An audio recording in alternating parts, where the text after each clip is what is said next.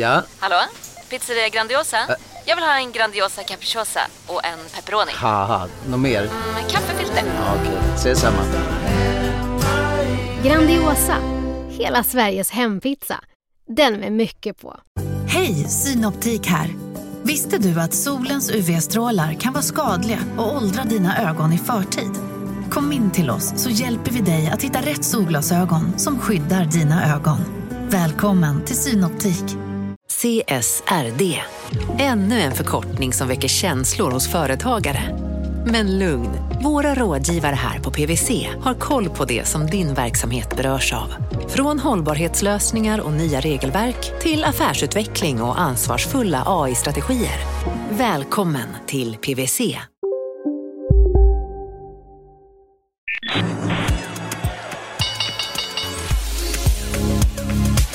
Det här är Affärsvärlden Magasin med Helene Rådstein. Hej och hjärtligt välkommen till podden Affärsvärlden Magasin. Jag heter Helene Rådstein och nu sitter jag här med Fredrik Ekström som är VD för Stockholmsbörsen. Vad kul att eh, du tog dig tid att träffa mig här i Almedalen. Tack, det ska bli roligt. Du, vad gör ni här? Eh, vi är här och deltar i lite paneler och pratar med eh, både bolag och investerare. Men framförallt så öppnar vi ju börsen varje morgon här. Så eh, vi har tagit hit en replika av den gamla börsklockan som sitter i, i, på vårt huvudkontor eh, här till Almedalen och varje morgon då så har vi någon gäst som får ringa in och starta börsen. Det var ju någon gäst här som tyckte, "Va, du är så här, jag känner igen den här klockan, eh, börsklockan och det här är inte den riktiga börsklockan. Nej, det stämmer. Eh, vi, som jag sa, vi har faktiskt några replikor. Den, den riktiga börsklockan hänger i Frihamnen i Stockholm och den är från slutet på 1700-talet. Eh, så att det är originalklockan som satt i gamla börshuset i Gamla stan som vi har, vi har tagit med oss. Men det vi har i Almedalen är en kopia. Du har ju varit VD för, jag säger Stockholmsbörsen, men det officiella namnet där? Nasdaq Stockholm. Det var inte så komplicerat. Och, det, är en väldigt stor koncern. Hur stor är Nasdaq-koncernen? Ja, Nasdaq som globalt bolag är ganska stort. Det är liksom Nasdaq Inc, det är ett amerikanskt bolag. Eh, vi har eh, verksamhet över hela världen. Eh, egentligen fyra ben som det vilar på. Dels är det ju börserna som vi bedriver både i USA och Europa. Eh, sen är det eh, data och analys. Eh, och det tredje benet är egentligen företagstjänster eller corporate solution som det heter.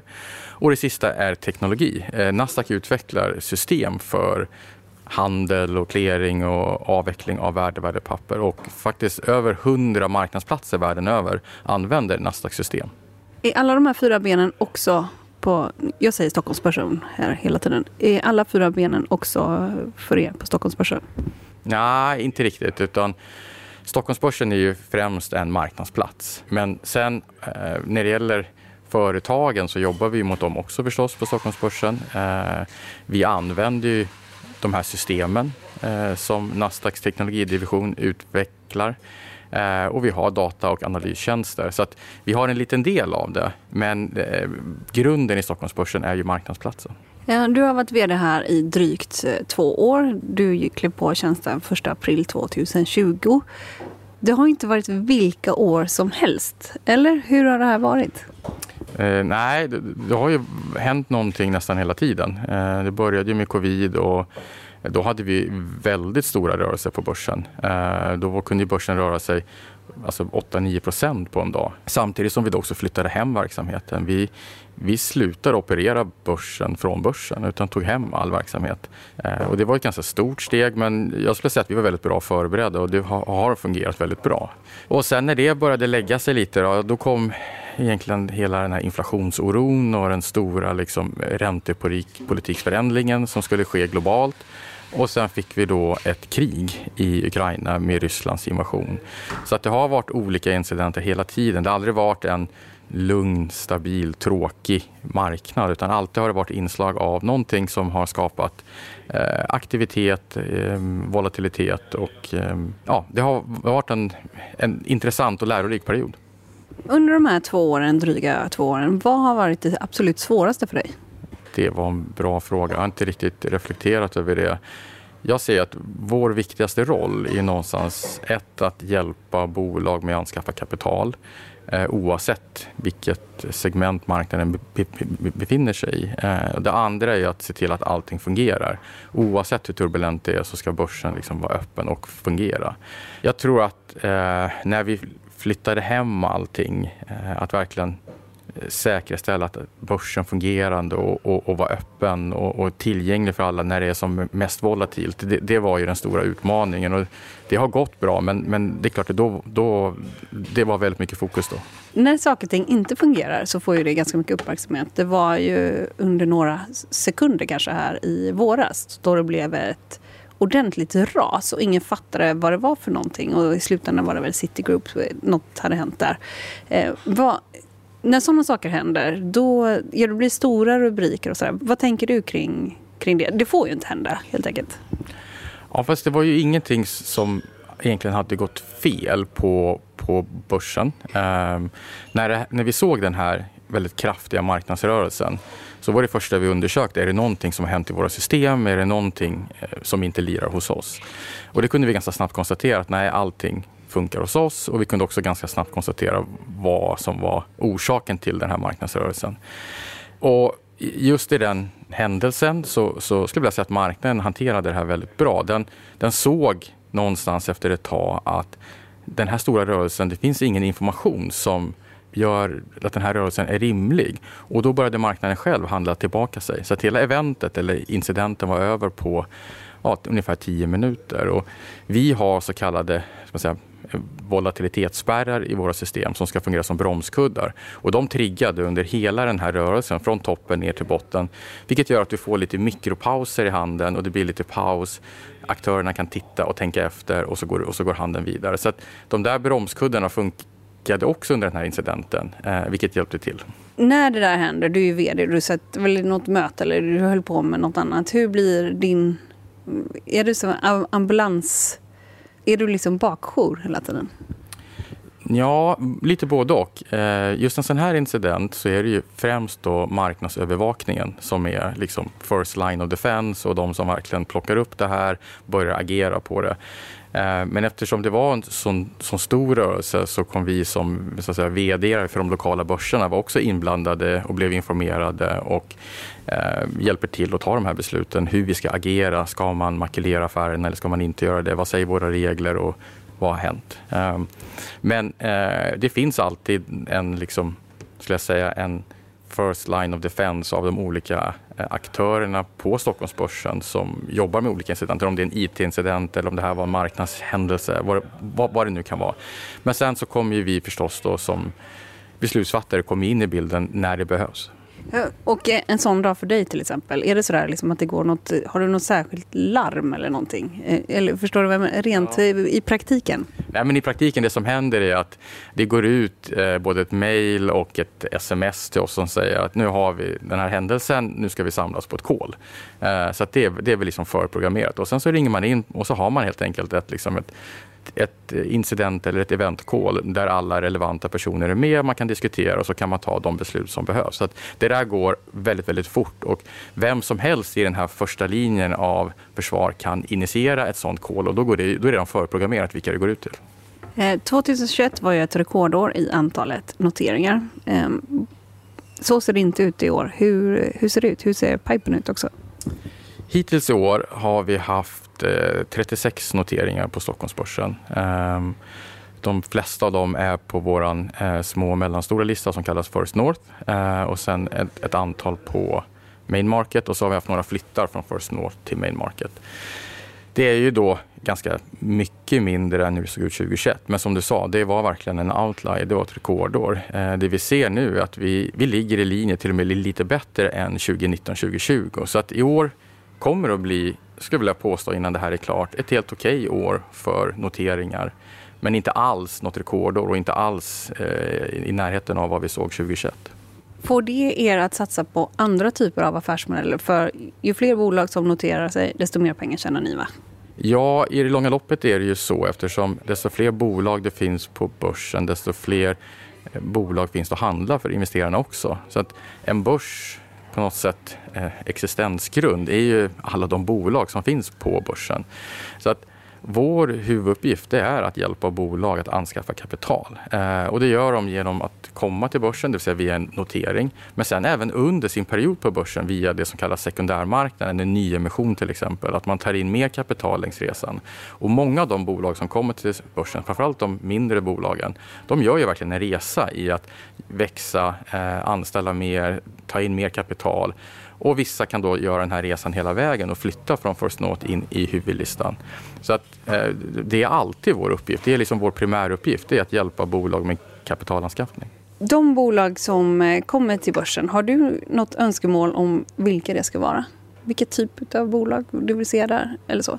Nej, jag, jag vill se Framförallt så vill jag ju se att alla svenska bolag kommer till oss på Stockholmsbörsen eh, oavsett typ av bolag. Eh, att vi ska verkligen vara en, en, marknadsplats för alla typer av bolag.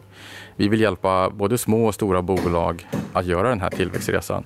Sen är det förstås är det extra roligt när det är sånt eh, så säga, svenskt eh, eller globalt som det numera är varumärke som Volvo som förra året noterade sig. Eh, så är det extra roligt. Men faktiskt alla bolag är lika viktiga och lika roliga att få. Jag tänker också på Ibland så ser man så här, nu ska fler utländska bolag in på Stockholmsbörsen och sådär. Vad är fördelarna och eh, riskerna med det? det vi kan se ibland att vissa sektorer så är Stockholmsbörsen väldigt starka och, och, då kan det vara så att bolag även som inte har sitt säte i Sverige kan tycka att det kan vara relevant att notera sig här för att deras peers eller deras liksom lika olika typer av bolag finns här och det betyder att investerarna är ganska bra informerade om den typen av bo bolag. Och då kan det ibland vara så att vi kan attrahera bolag även utanför Sverige. Men i mångt och mycket så är det ju så att bolag noterar sig väldigt ofta på sin hemmamarknad. Så ser det ut över Europa. Eh, tror du att man kommer få se fler också dubbelnoteringar som har varit ett gäng? Också med svenska bolag till exempel. Det är väl kanske som ett tag sedan kanske Veoneer och sådär. Men det pågår ju lite hela tiden. Tror du att den trenden håller i sig?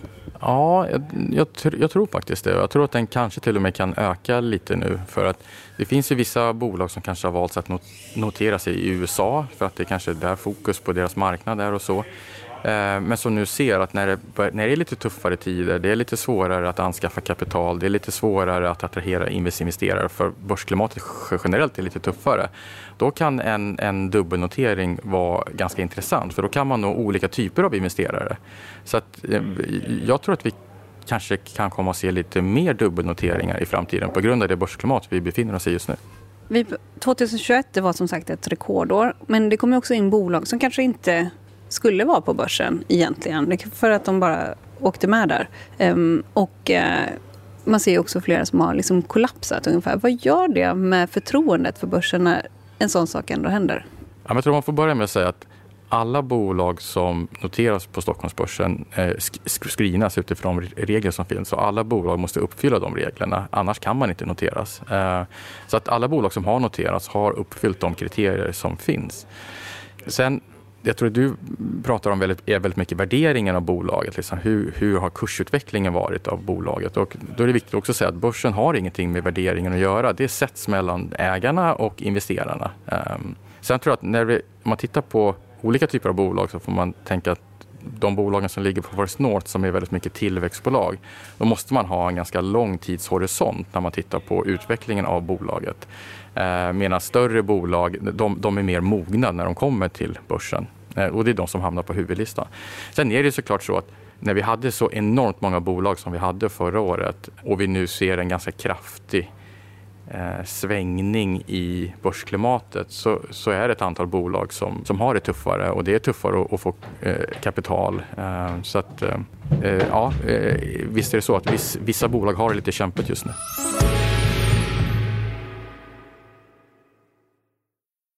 Marknaden sponsras av SPP, pensionsbolaget. Eh, förra gången pratade vi lite om ITP.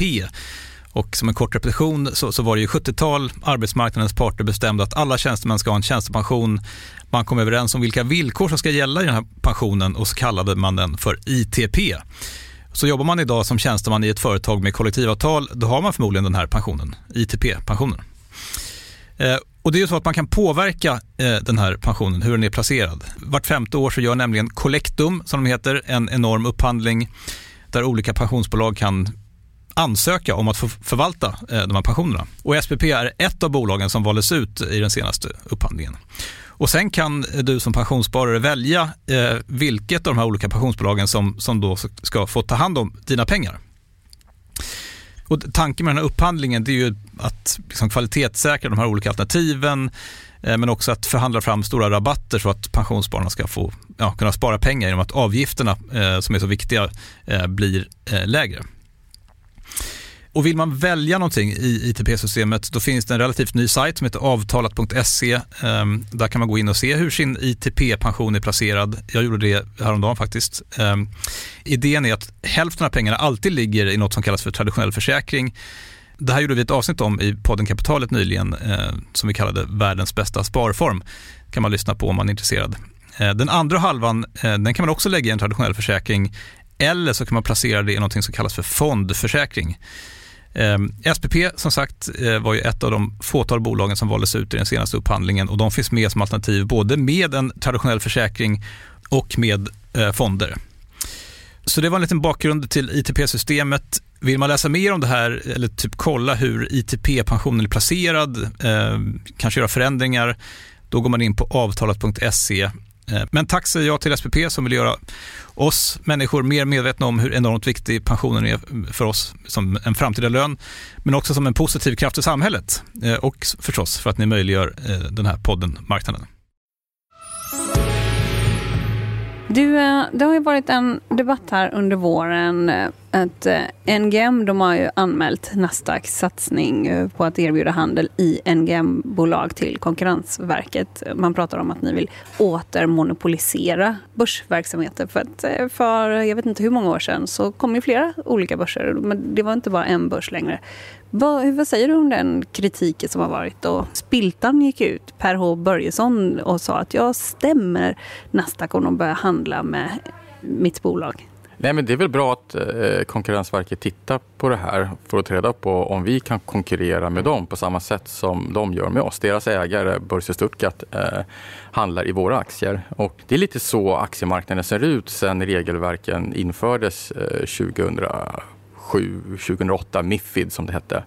Därför då var hela syftet med det var att skapa mer konkurrens mellan marknadsplatserna i Europa för att på så sätt skapa mer valbarhet för investerare och pressa ner priserna. Och det är precis det som har hänt också, att priserna på aktiehandeln har gått ner ganska kraftigt de här sista 10-15 åren och eh, våra aktier, alltså aktier på Stockholmsbörsen handlas idag på ungefär cirka 15 marknadsplatser runt om i Europa. Så att eh, vi vill erbjuda då våra investerare möjligheten att handla i NGM-aktier. Och, men nu får vi se. Nu är det eh, under utredning och vi får avvakta den. Men eh, kan, kan, du förstå det där? Finns det någonting som är liksom, eh, stor vill, vill bli större och sådär? Eller du menar mer att ja, de får handla så hos oss. Nu kollar vi ifall vi, vi får göra detsamma. Det motsvarar 1-1 är du inne på eller? Nej, alltså grunden är att det finns ju dels att det är verkligen ingen återmonopolisering utan aktiehandeln är konkurrensutsatt idag. Och sen finns det en efterfrågan bland kunder att få den här valmöjligheten och det var det vi eh, försökte, vi försökte liksom svara upp på den kundefterfrågan.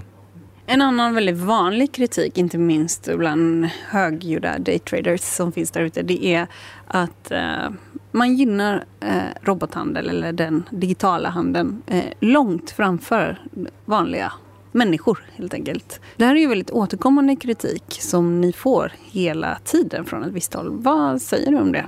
Jag tror man får tänka på att aktiehandel idag eh, är väldigt digitaliserad, den är väldigt automatiserad. Det är väldigt lite manuell orderläggning, eller man, utan det är, liksom, det är datorer som gör det här, även hos banker och andra vanliga aktörer.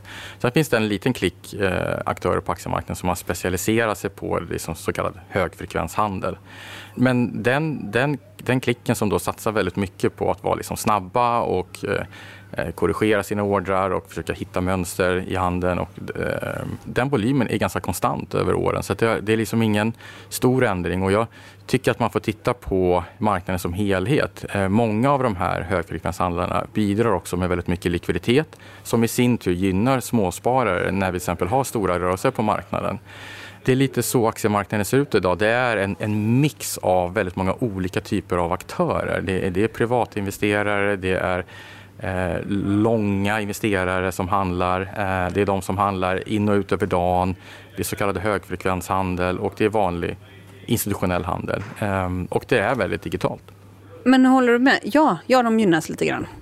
Nej, jag ser inte att de gynnas. Det finns ingenting i vår modell som ska gynna någon av de här olika investerarna som finns. Men de har olika strategier och de har olika sätt att handla på marknaden. Hur, eh, hur handlar du själv? Jag är ganska konservativ. Jag, jag, handlar ju främst fonder som många andra. Så att jag placerar i fonder. Um, sen har jag lite aktier också på mitt ISK-konto. Uh, men det är ungefär så det ser ut. Jag, jag är inte en aktiv handlare. Och vad är det för bolag?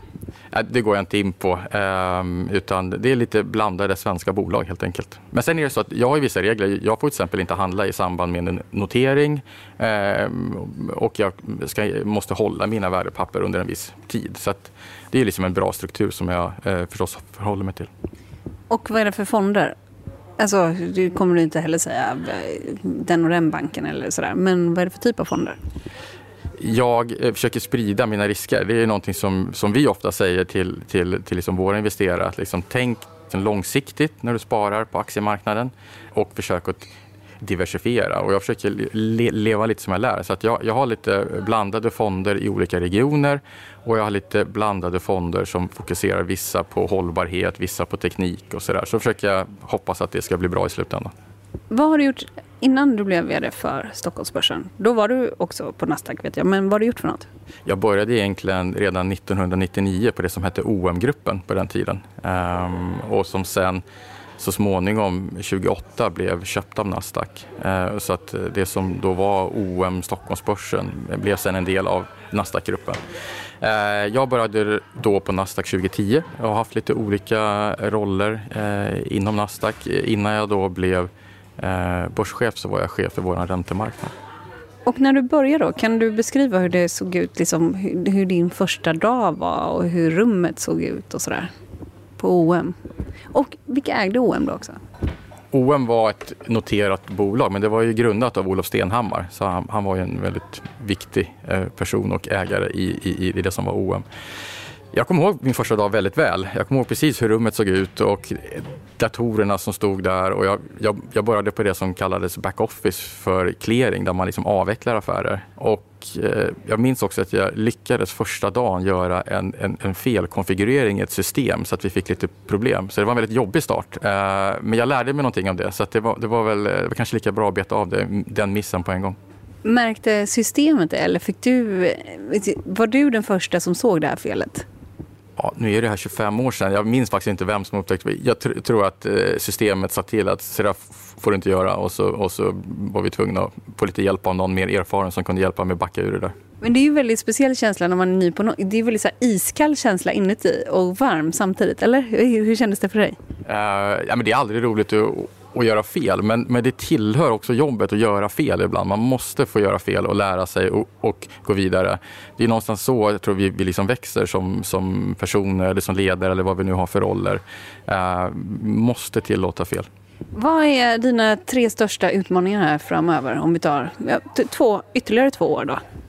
Vi är, skulle jag säga, mitt i en hållbarhetsomställning, både samhället och finansmarknaden. Och jag tror att det är jätteviktigt att vi på finansmarknaden och Stockholmsbörsen fortsätter att driva den här omställningen mot ett mer hållbar finansmarknad. Eh, jag tror att det är helt avgörande någonstans eh, för samhället som helhet. Det andra är att ja, men någonstans eh, börsen ska vara tillgänglig för alla. Eh, hur når vi ut med information, utbildning till alla som vill lära sig om sparande på börsen? Hur kan vi visa på både de möjligheter och risker som finns så att inte börsen blir en aktivitet för en liten klick utan någonting som är tillgängligt just för alla. Det, det, det, är två saker som jag i alla fall skulle vilja uppnå någonstans. Att vi har kommit mycket längre på den här hållbarhetsresan och att alla känner någonstans att om jag vill och, och känner för det, möjlighet att faktiskt också vara aktiv på börsen. Eh, då, får, då får du två följdfrågor här. Det här med håll, liksom vad ni ska erbjuda i hållbarhetssyfte, vad är det då till exempel?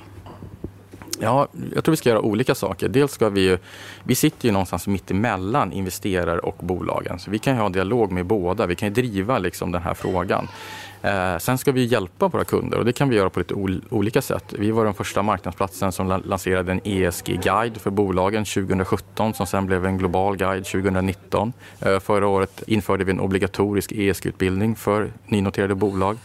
För investerare kan vi eh, försöka skapa produkter som vi har liksom satt upp tydliga kriterier för eh, som liksom på något sätt hjälper den här gröna omställningen, till exempel vår hållbara obligationsmarknad.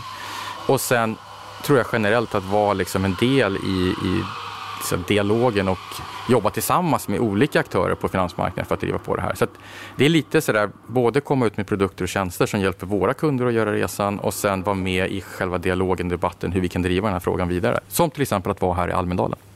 Det var det ena då med hållbarhet. Men ESG, det har ju visat sig liksom eh, med det brutala, Rysslands brutala krig i Ukraina att ESG det är inte jättelätt. Liksom. Hur ska man förhålla sig till vapenindustrin till exempel? Det har ju komplicerats och det här är ju kanske första gången sedan man började med ESG som det verkligen blivit eh, ja, på riktigt lite svårt hur man ska tänka här.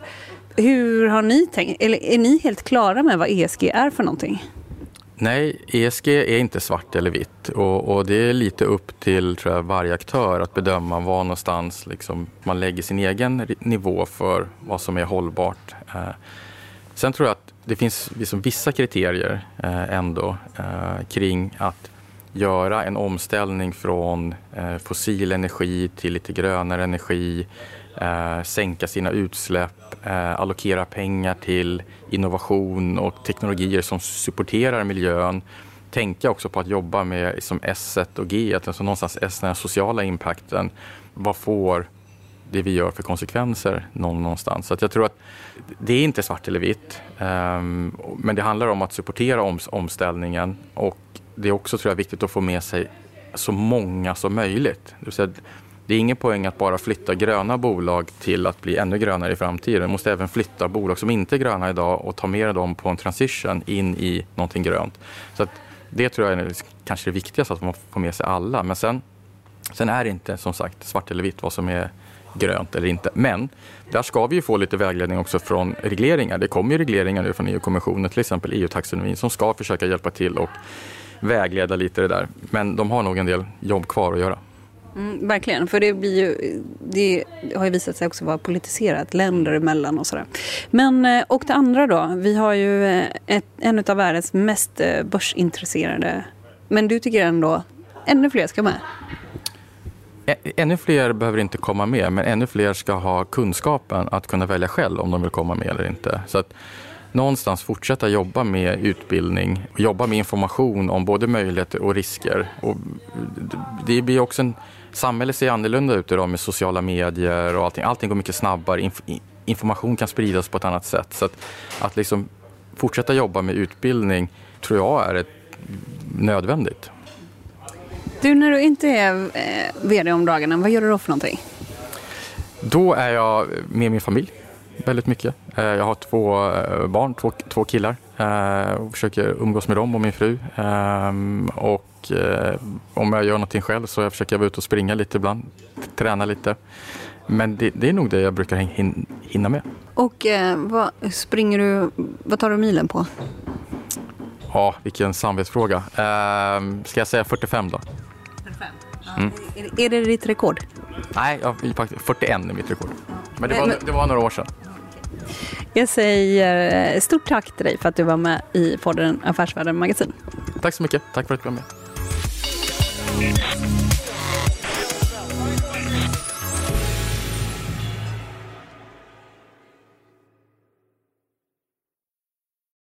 Eh, marknaden sponsras av Karla. Eh, vi pratar ju en hel del om bilar här på kontoret. Eh, Karla har ju skapat, skulle jag säga, det som är standarden för hur man idag köper och säljer bilar på nätet.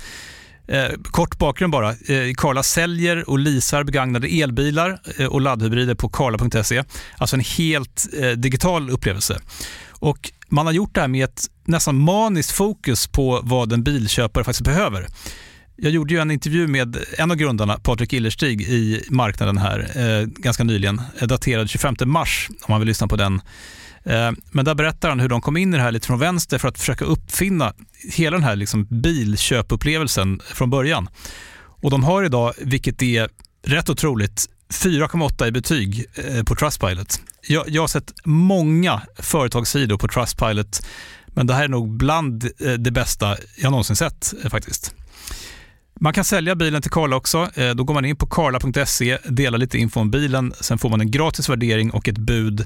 De hämtar bilen helt gratis i hela Sverige och så har man pengarna på kontot i samma stund som de hämtar bilen. Det är grymt. Eh, så ska du köpa en ny bil eller sälja din gamla, eller båda delar för den delen, gå in på karla.se och eh, kolla. Alltså karla.se och Karla stavas med C. Tack så mycket till Karla.